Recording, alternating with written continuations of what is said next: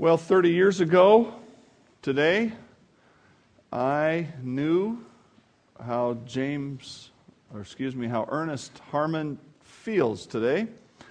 Um, this is, uh, today is the birthday of our girls. Uh, 30 years ago, uh, I guess, was it after midnight or on this day, on like before midnight? It was after midnight. It was very late. Right, that's what I thought. There you go. So I, I, I'm, I was there. I was there. It was a terrible, painful experience. Yeah. I had to be up past my bedtime. Turn me down just a little. Um, well, today is the girls' golden birthday. 30, they're 30 on the 30th. Now, I don't know what this whole golden thing is, except that I have to buy dinner. Uh, I think that's why it was thought up. I'm not sure. 30 years ago, St. Joseph Hospital was about that big. that's where they were born. Time flies, uh, and it seems to speed up as you get older. At this uh, new year time of year, this is our annual opportunity to feel guilty about what we haven't accomplished and to look ahead and to make some resolutions or some goals. And we think, oh, well, this year I'm going to really accomplish some things. I'd like to encourage you this year to take a different approach. Um, I would even go so far as to say I want to encourage you not to make any, any goals, but to make some objectives. You know, goals is when you say, this is where we're to, where I'm going to get to. Objectives is when you say, how am I going to get there? I learned a little, uh, I, I read a little phrase probably 40 years ago in a little booklet, and the little phrase was this A large part of righteousness consists in good habits. And I want to encourage you today to improve your habits because if you improve your habits, you're going to have a productive year. I, as I was channel surfing at a different time this morning than I normally do, I caught a little piece uh, where Andy Stanley, who is the son of Charles Stanley, uh, they're, they're both on the television uh, preaching the gospel now, but Andy was interviewing his son, and, or his dad. His dad is 80 years old. I don't know if any of you catch him on the TV once in a while, but he's 80 years old and I thought, I, I figured he's about 65, pushing 70. And I thought, my goodness.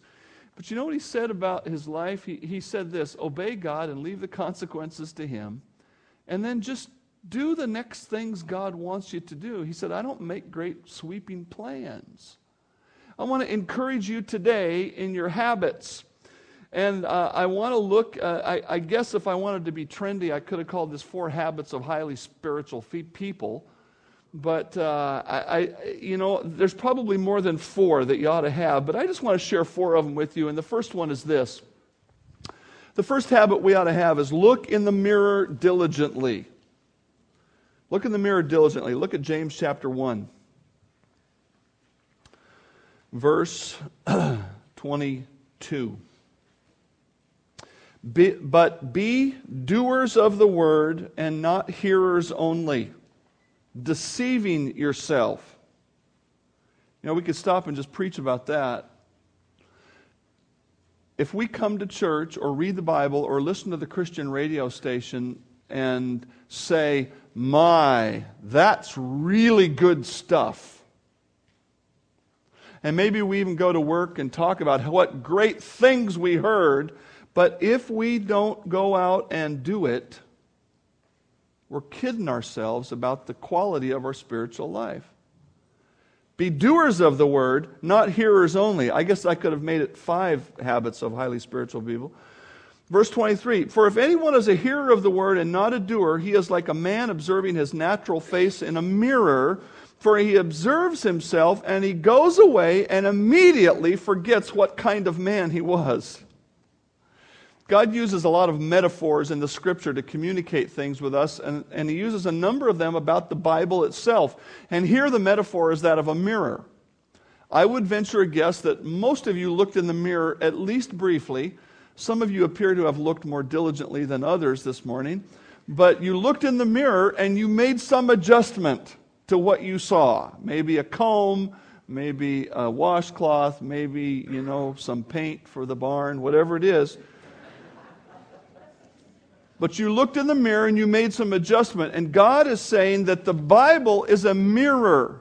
And when I look into it, it tells me what needs to be adjusted. The mirror shows unknown flaws. Now, if you haven't figured this out, mirrors are primarily about your face and the back of your head. Because if you didn't know it, you can bend over and see your hands and your legs. But you can't see your face no matter how hard you look.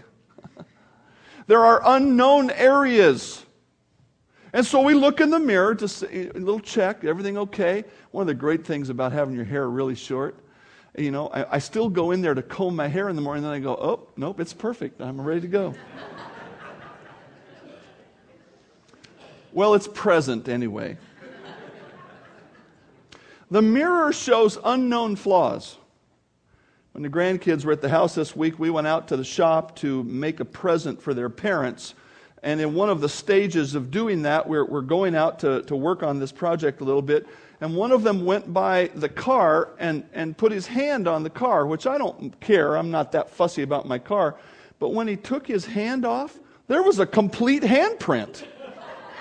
I mean, if I'd have been a police officer and he had done a crime, I'd have had him dead to rights. And I took, and then he touched his project, and there was stuff on the project.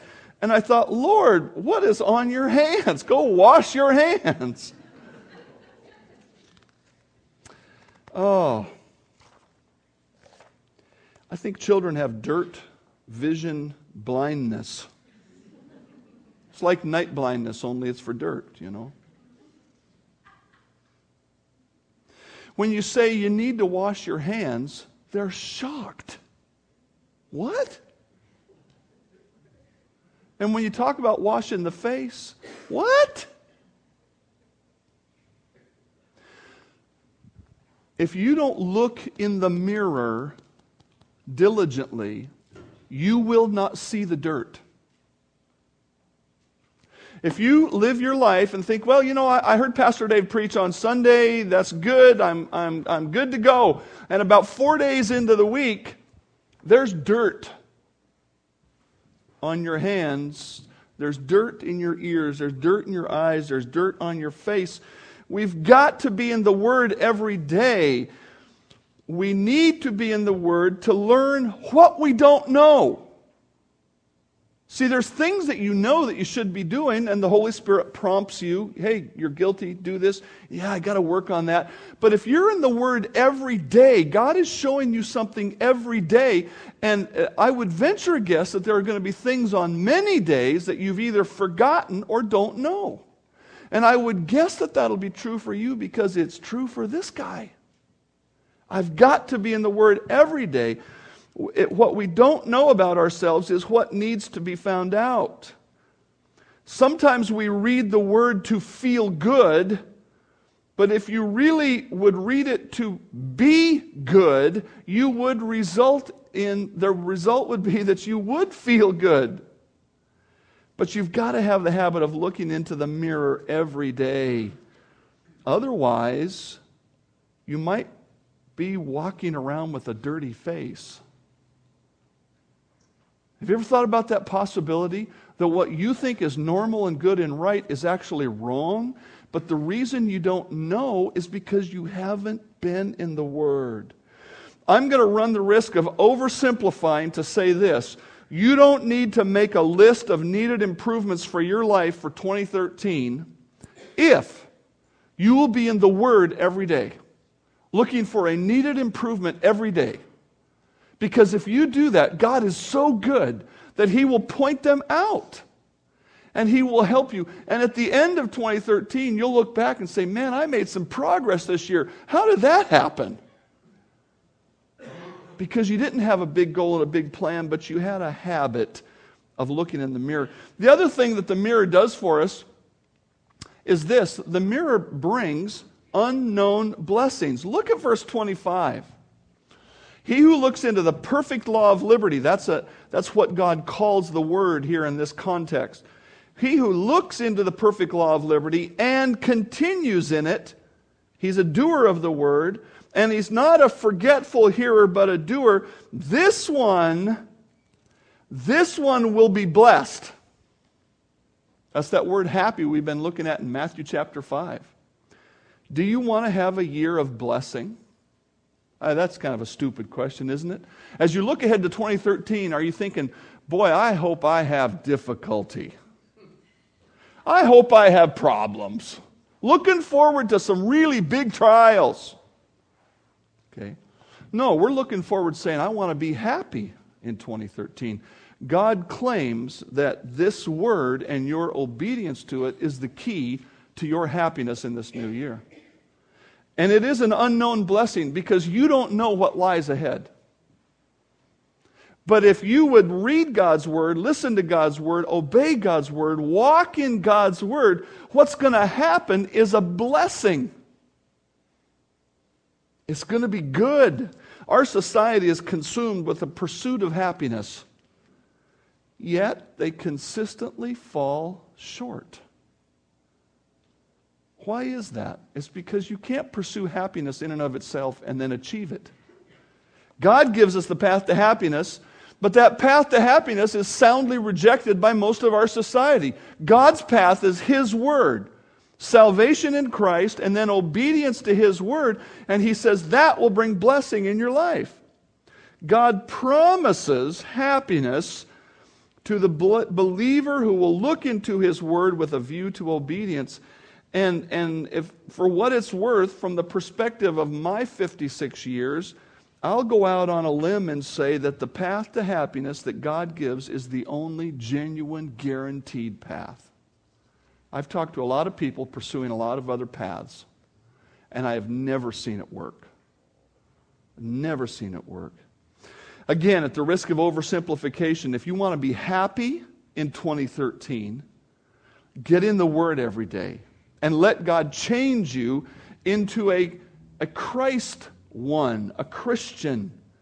Be a disciple through every day looking in the mirror of God's Word. Well, the second thing we need to do, second habit we need to have, is to wash our hands regularly. Turn over a couple pages to James chapter 4, starting in verse 1. Where do wars and fights come from among you? After having six grandkids in the house last week, I know. I know exactly where they come from. Do they not come from your desires for pleasure that war in your members? That's exactly where they come from. You lust or you desire and you do not have. You murder and covet and cannot obtain. You fight and war, yet you do not have because you do not ask. You ask and you do not receive because you ask wrongly that you may spend it on your pleasures. Adulterers and adulteresses, do you not know that friendship with the world is enmity or or to be an enemy with God. Whoever therefore wants to be a friend of the world makes himself an enemy of God. Or do you think the scripture says in vain, the spirit who dwells in us yearns jealously? But he gives more grace. Therefore, he says, God resists the proud, but gives grace to the humble. Therefore, submit to God, resist the devil, and he will flee from you. Draw near to God, and he will draw near to you. Cleanse your hands, you sinners. Purify your hearts, you double minded. Lament and mourn and weep. Let your laughter be turned into mourning, your joy to gloom. Humble yourself in the sight of God, and He will lift you up. Wash your hands regularly. In the, in the, in the greater passage, as we've obviously seen, James is addressing the issue of, of ungodly interpersonal relationships. And so, as, as, we focus in on verses 8 and 9, we need to understand that he's saying, listen, if you want to have good interpersonal relationships, here's part of the solution. I want to apply that even more broadly to our lives and, and say that it's one thing to know that our hands are dirty because we've read the Word of God and we know what needs to change. But it's another thing to actually wash our hands spiritually. As you look into the Word, as you come and hear the Word, you find sin. And sin needs to be confessed in thought and behavior, and repentance or change needs to occur in thought and behavior. The word confession means to admit wrong by agreeing with God in what He says about thoughts and actions. When 1 John 1 9 says, If we confess our sins, He is faithful and just to forgive us, that word confess means to agree with God. As you're reading the Word day by day this year, and, and you read a scripture as simple as, as don't lie but tell the truth. And as you meditate on your life, you're going to think, oh, yeah, I remember that thing yesterday at work. The boss came and asked my opinion about his new plan. And I thought, ooh, what do I say? I know what he wants me to say but I know what I should say, but I know what I'm going to say. And now here I am today with the Holy Spirit of God going, You see that? And we're looking at our hands going, They're dirty. Are you going to confess or are you going to try to cover it up and carry on with the sin? Without doubt, the absolute path to difficulty in the Christian life is to cover up sin in some effort to, to not, not admit it, not realize it, not face it. And, and we hang on to that sin. And what happens is every step after that is a step on the path of unrighteousness. Even though we, we don't plan to live wickedly, we're not walking in the Spirit. When God points out a sin, if He does it through the Word, or maybe the Holy Spirit just comes along while we're living our life, and the Holy Spirit goes, That was wrong. And we go, Oh, I know that's wrong. We've got to confess right then and there. We've got to admit that what we did was wrong, no matter how many times we've done it. And we all have sins that we repeat over and over. And we're saying, Oh, God, I, I hate to come and talk to you again, but I know that was wrong. And then there needs to follow right after that a, a, prayer of repentance. Repentance means changing your thoughts and behaviors to bring them into line with God's desired thoughts and behaviors. To repent, to change. You're going this way, now you're going that way. And there needs to be a prayer of repentance, but there needs to be behavior of repentance. To say, God, I've got to stop that. I've got to come up with a different plan. I've got to tell the truth no matter how hard it is. As Charles Stanley said today, I've got to obey and leave the consequences to God. Now, if you've been in Christ for any length of time, you already know these two principles that I've just been sharing with you. But here's the question I want to ask you today How often do you wash your hands? How often do you confess your sin? How often do you express repentance to God and then do repentance? I was in a seminar years ago with, a, group of, medical professionals, and we, listen, we were listening to an epidemiologist. That's a person who's an expert in diseases. And this was a team that would potentially travel around the world. And so he was showing us maps of the world and where there are uh, infectious diseases. And the short report is it's everywhere except the United States. You know, there are terrible diseases, and you have to have all kinds of vaccinations and so on, and almost anywhere you go, with just a few exceptions. But he said something about disease that just got through to me like my mom or anybody else uh, never got through to me. And he talked very specifically about a certain kind of transmission of disease. And he said, The solution to this is to wash your hands regularly. And I went out of that meeting saying, I am going to wash my hands regularly. And I have been, way more than I used to. Because I do not want disease. I don't want to take disease on my hand and put it in my mouth with my own hand. Now, I'm pretty sure that most of you think that way today as well. You know, the, the, even the emergency services have changed dramatically. When I was first a firefighter, the whole idea of doing mouth to mouth resuscitation was still pretty common. And we were just bridging into using a, a device that kept a separation between your mouth and their mouth. And rubber gloves were non existent. And now, the whole risk of infection as I don't know if the risk is worse, but the, the fear is worse. And if I were to say to you today, how many germs are you willing to carry around on yourself that you don't need to carry?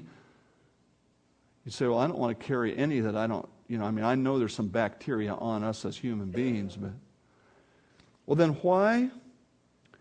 Why would we look up to heaven and say, I know I've got a sin here, God, but I'm going to hang on to it? I know my hands are dirty before you, but I just think it'll be better if I just keep it.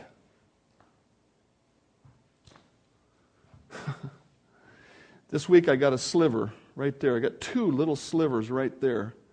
And when they happened, I thought, is there a sliver in there? My eyesight is bad enough that I used to be able to take my glasses off and really see things close, and I can't even do that anymore. And I kind of poked around, and I know, well, it's there. Well, several days later, I knew for a fact there was a sliver there because they were, it, it was kind of itchy and hurty, and, and they were raising up, you know, with the infection on there. And then, then I got the needle and dug them out.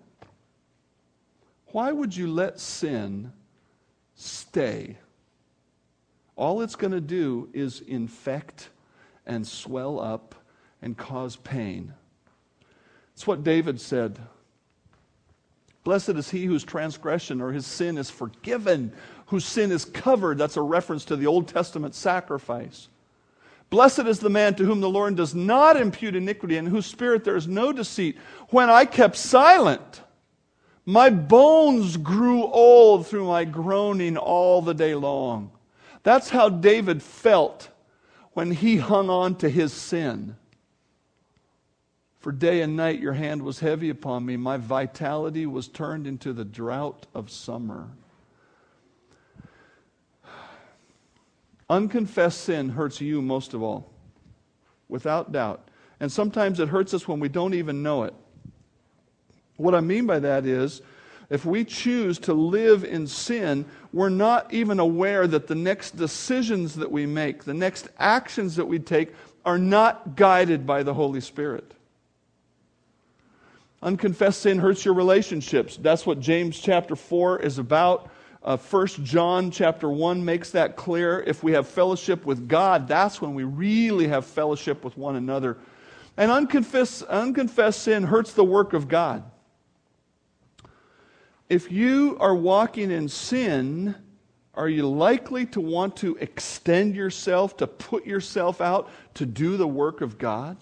When somebody comes and says, Can you help us with this? Would you do that? You're thinking, No, I don't want to do that. Because you're focused inwardly and you're not, you're not walking in the Spirit, and the Spirit can't say, Yeah, do that. It'll be great. You want to you want to go forward in 2013? Wash your hands. And I would encourage you to do it two ways. Number one, when you get the word open first thing in the morning, or when you have that time at night, whenever is your daily time in the word, before you even read, just stop and go, God, have I left something undone with you? Is there a sin that I have forgotten? Uh, do I need to hear something from you right now? And just wait.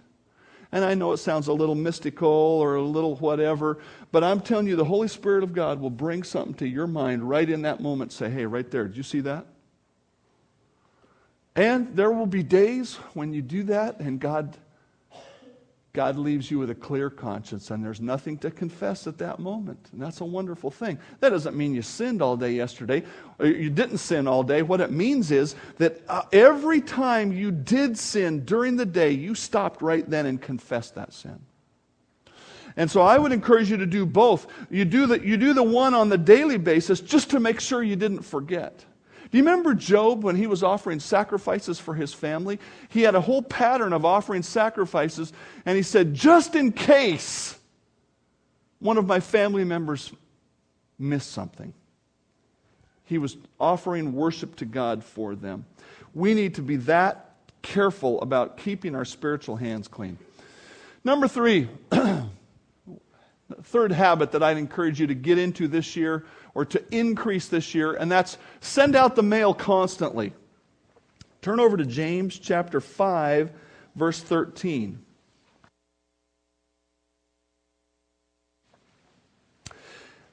Is anyone among you suffering? Let him pray. Is anyone cheerful? Let him sing psalms. Is anyone among you sick? Let him call for the elders of the church and let them pray over him, anointing him with oil in the name of the Lord. And the prayer of faith will save the sick, and the Lord will raise him up. And if he has committed sins, he will be forgiven.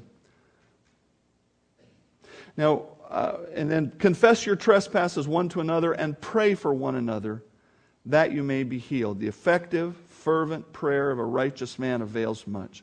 I know there's a lot that we could say to fully expound this passage.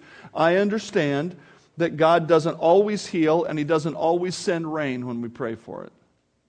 And I understand that God's Word answers the questions of why those things don't happen. It's not my intent to, to fully expound the topic of, of prayer today. But here's the thing we need to grasp easily from this passage. What are you supposed to do when you're suffering? What are you supposed to do when you're enjoying life? What are you supposed to do when you're sick? What are you supposed to do when you've sinned? What do you do when you have a need? There you go. That was really weak and pathetic. And I suspect that maybe that's a habit we need to work on.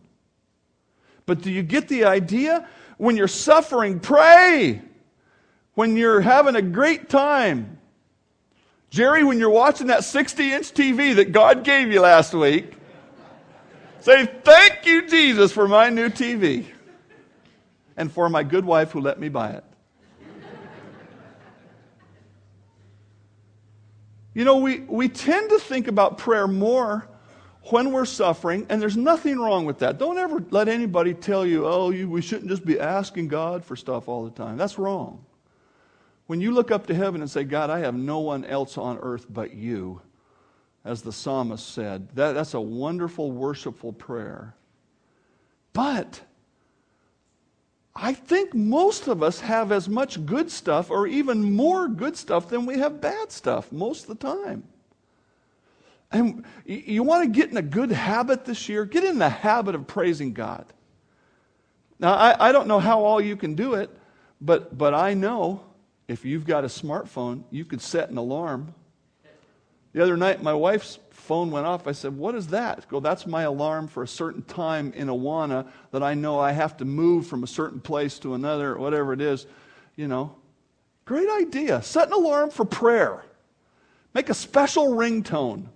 You know, uh, praise God from whom all blessings flow, whatever it is. Set that ringtone. And every time that goes off, go, Yeah, I got to remember to pray if you're old school, tie a string on your finger, or if you're really old school, you know, write it on your hand, you know, whatever you have to do. But get in that habit. Here's the short form um, on this stuff about praying pray without ceasing, in everything give thanks.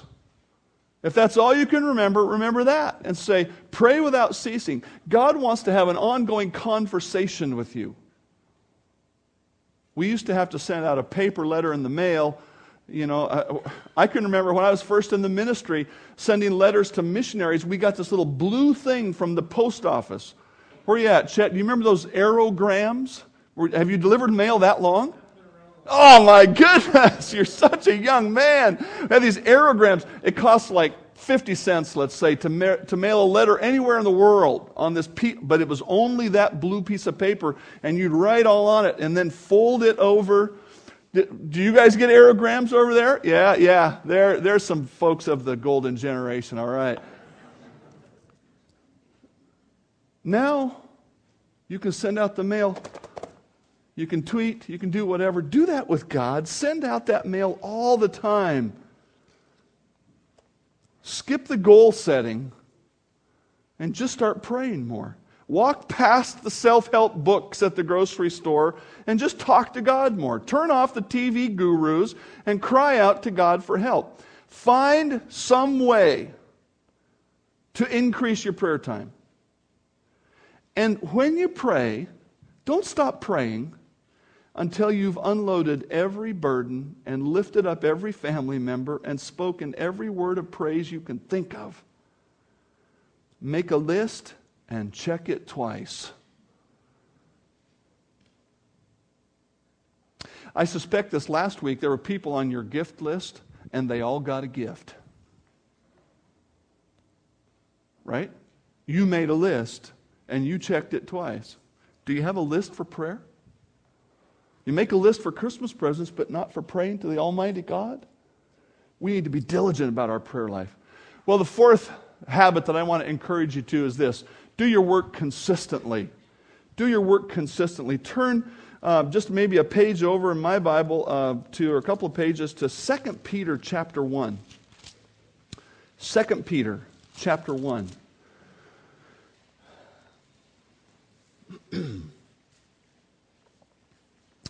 Verse 1 Simon Peter, a bondservant and apostle of Jesus Christ, to those who have obtained like precious faith. It's clearly, he's talking to Christians here with us by the righteousness of God our Savior Jesus Christ. Verse 2 Grace and peace be multiplied to you in the knowledge of God and of Jesus our Lord, as his divine power has given to us all things that pertain to life and godliness. How do we get all the things that pertain to life and godliness? Through the knowledge of him who called us by glory and virtue, through the knowledge of God, by which have been given to us exceedingly great and precious promises. That's the Word of God. That through the Word of God you may partake of the divine nature, having escaped the corruption that is in the world through lust. The work that we have to do has to do with building Christ likeness in us. And so, what I want you to see in this first four verses is the gift of Christ like character. It clearly says, I can be like Christ. I don't know what limitations you see on yourself. But when it comes to the area of character, of everything God talks about, of patience, of love, of goodness, of, of, of giving, of sacrifice, all of those things, there is no limitation on you. There is no limit imposed by my lack of education, by my status in society, by the weakness of my family, financial poverty, or personality. There is no limit because Christ like character comes through God's Word. I can become like Christ. And I can become like Christ because God has given me everything I need. But that brings us to the responsibility of character. Look at verse 5. For this very reason, for what reason? For the reason that God has given us the potential of Christ like character. For this reason, giving all diligence, add to your faith virtue, to virtue knowledge, to knowledge self control, to self control perseverance, to perseverance godliness, godliness brotherly kindness, to brotherly kindness love. All of these things that God wants to add to us, and He does it through diligent effort. Now, I want to review to make sure I don't, I'm not misunderstood today. Can you do anything on your own to earn salvation? What? That's right. Salvation was paid for by Christ's suffering on the cross. How do we receive salvation? What do we have to do? Accept, believe, receive, whatever word you want to use there from the scripture. When I believe that Jesus was the Son of God, that He died for me, and that God put my sins on Him, when I believe that with all my heart, I am born again. I'm a Christian. But God has so designed the Christian life that it does not happen in the same fashion as, as salvation. God says, I've put within you the potential of Christ like character. Now you have to learn about it and act on it. It is our responsibility. Listening to sermons will not make you grow. Doing God's truth that you learn in a sermon will make you grow. The people around you are not going to make you godly, neither are they going to keep you from being godly. You alone are responsible for the condition of your spiritual maturity. And so, as you look forward to 2013, you, have, you need to be saying, okay, God, I, I've got to give more effort to this. We are all diligent about some things in our life. Some people are diligent about watching football. I uh, have a, an acquaintance where I work out that I've talked to a number of times. I'm, I'm just very slowly trying to build relationship, and I hope to be able to witness to him and so on. But I've never even invited him to church. Say what you want about that. That's my, that's my approach. And he said to me last week, "Yeah, my wife and my daughter came to your uh, came to your choir program. Said it was really good." I'm thinking, "Where were you, bud?" he said, the Seahawks were playing. Sorry, man, I just couldn't be there. Okay? I expect that from him. Because he's diligent about watching the Seahawks. See, we're all diligent about some things. The question we need to ask going forward is Am I diligent about growing in Christ? Because that is my responsibility. God has given me what I need. He's given me the Holy Spirit. He's given me the body of Christ to encourage me, everything I need. But I have to give effort. I have to say no to sin and yes to righteousness. But there's a, there's a promise that goes with this the result of godly character in verse 8. For if these things are yours, if these character qualities are growing in you, verse 8, and if they are abounding or growing or increasing, you will be neither barren nor unfruitful. That's a redundancy. Those two words mean the same thing, only the flip side. To be barren, of course, primarily refers to not being able to have children, but in the context, he's talking about anything that, that gives birth you, if you will. And he says, You won't be barren, nor will you be unfruitful. He's, what's the opposite of that? That means you're going to produce fruit for the Lord. That's honoring to the Lord. What did Jesus pray for? Pray for us in John 15. He said, I want you to bear fruit. You want to honor the Lord? Build character, and you will honor the Lord. Verse 9, for the one who lacks these character qualities that he's talked about in verse 5 through 7 is short sighted, literally nearsighted, like me. He, he's so nearsighted, he's blind. And I'm telling you, when I take my glasses off, I'm pretty close to being blind. And he said, if you are a Christian who's not taking advantage of the character God wants to build in you, you're like a blind man. Now, no, no offense to people that have vision problems. God is not trying to insult you, but what he's trying to say is you're handicapped. You have voluntarily handicapped yourself in the spiritual life so that you can't do anything. Now, who does that? Who would blind themselves for any reason that's avoidable? Nobody would. He says, so don't blind yourself. Don't make yourself unfruitful. Live up to your salvation. He said, You have forgotten that you were cleansed from your old sins. Therefore, be even more diligent. And, and look at this, verse 10. If you do these things, you will never stumble. You know what that's talking about? That's talking about walking confidently, not arrogantly or proudly, but it's the idea you, you know that you know as people uh, if people have a, a, physical ailment or maybe as they get older and a little bit frail they're, they're, they're kind of like this. And, and that's good. I'm not insulting. But if a young person with no problems has to walk like this you're thinking what's wrong with you and as a Christian, you're either, you're either kind of going, oh, I don't know what to do, I'm, I'm going to fall. Or you're walking along knowing confidently, I need to do this, I need to do that, I need to follow the Lord here, I need to follow the Lord there. How do you want to be? Do you want to be the person who doesn't stumble or the person who's constantly feeling like a blind man trying to figure out how to live life? It's our potential. It's our potential. And then, of course, even in verse 11, he talks about entering heaven joyfully, abundantly. What's that about? It's the idea that when you show up in heaven, you're going, man, I am excited to be here. I'm going to see Jesus, and he's going to look at my life, and it's going to be great. My report card's going to be good. Is that arrogant? No. No, not if it's done in, in faith and in obedience to God's word. Many years ago, we knew a family that did not start out in Christ. And so they had many challenges, including a daughter from the husband's first family who was a drug addict. And in time, she was married and had a child, had a couple of children.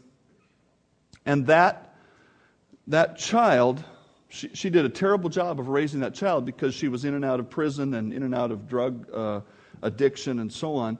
And so finally, the grandparents got custody of the, of the girl when she was in about second grade. And because the mom's life condition and because of her inattention for the girl, the girl hadn't hardly been to school in what would be her kindergarten year, first grade year, and half of the second grade year. Hadn't hardly even been there. She couldn't read. She, she just was lost in school. And, and she really presented, uh, forgive me, she presented as a stupid little girl. Okay? And just like incapable. And her grandparents got her and started taking her to school every day. And what do you know? She wasn't stupid after all. She just needed to be in school every day. And I remember one day sitting in the front row when that girl came home from junior high camp and recited 1 Corinthians 13. And I thought, wow, and that girl went on to go to Bible college and get married, and I think she's living for the Lord today. And what was it? It was just everyday good living. Nobody looked at her in second grade and said, Here's where she'll be in 10 years. They just said, She needs to be there every day, every day, every day. Friends, we are capable of Christ like character. And the chief means of developing it is growing in the Lord every day. Every day. That means we don't take vacations from being a Christian. I'm going to be off work this week, but today, as I was having my devotions, I thought, what am I going to spend time in next week? I just finished uh, 1 Thessalonians. And I thought, what am I going to do while I'm on vacation? I thought, I'm going to work on 2 Peter. I've been trying to memorize that first chapter, that passage, verses 1 through 11. I've pretty much got that memorized, and I'm just going to spend time because I'm not going to be on vacation from being a Christian. And I'm going to be going to work out, Lord willing, at least four times, and I'm going to be looking for that fella. And when the opportunity comes, I'm going to be talking to him because I'm not on vacation for being a Christian. I'm just not going to be working in my normal responsibilities. We might take a Sunday off from teaching Sunday school like we did today, and that's wonderful, but we don't take a Sunday off from godliness. We might rotate from one ministry to another to serve here, serve there, sit out for a while, but we don't sit on our hands spiritually ever.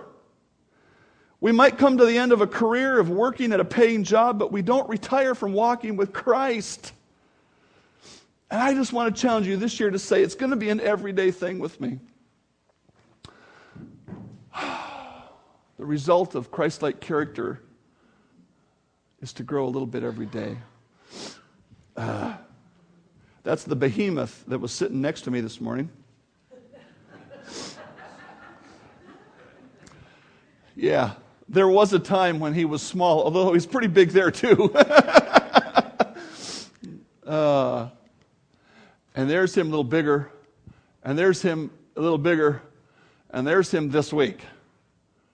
Um, this, this one is a year older than him, or two thirds of a year older.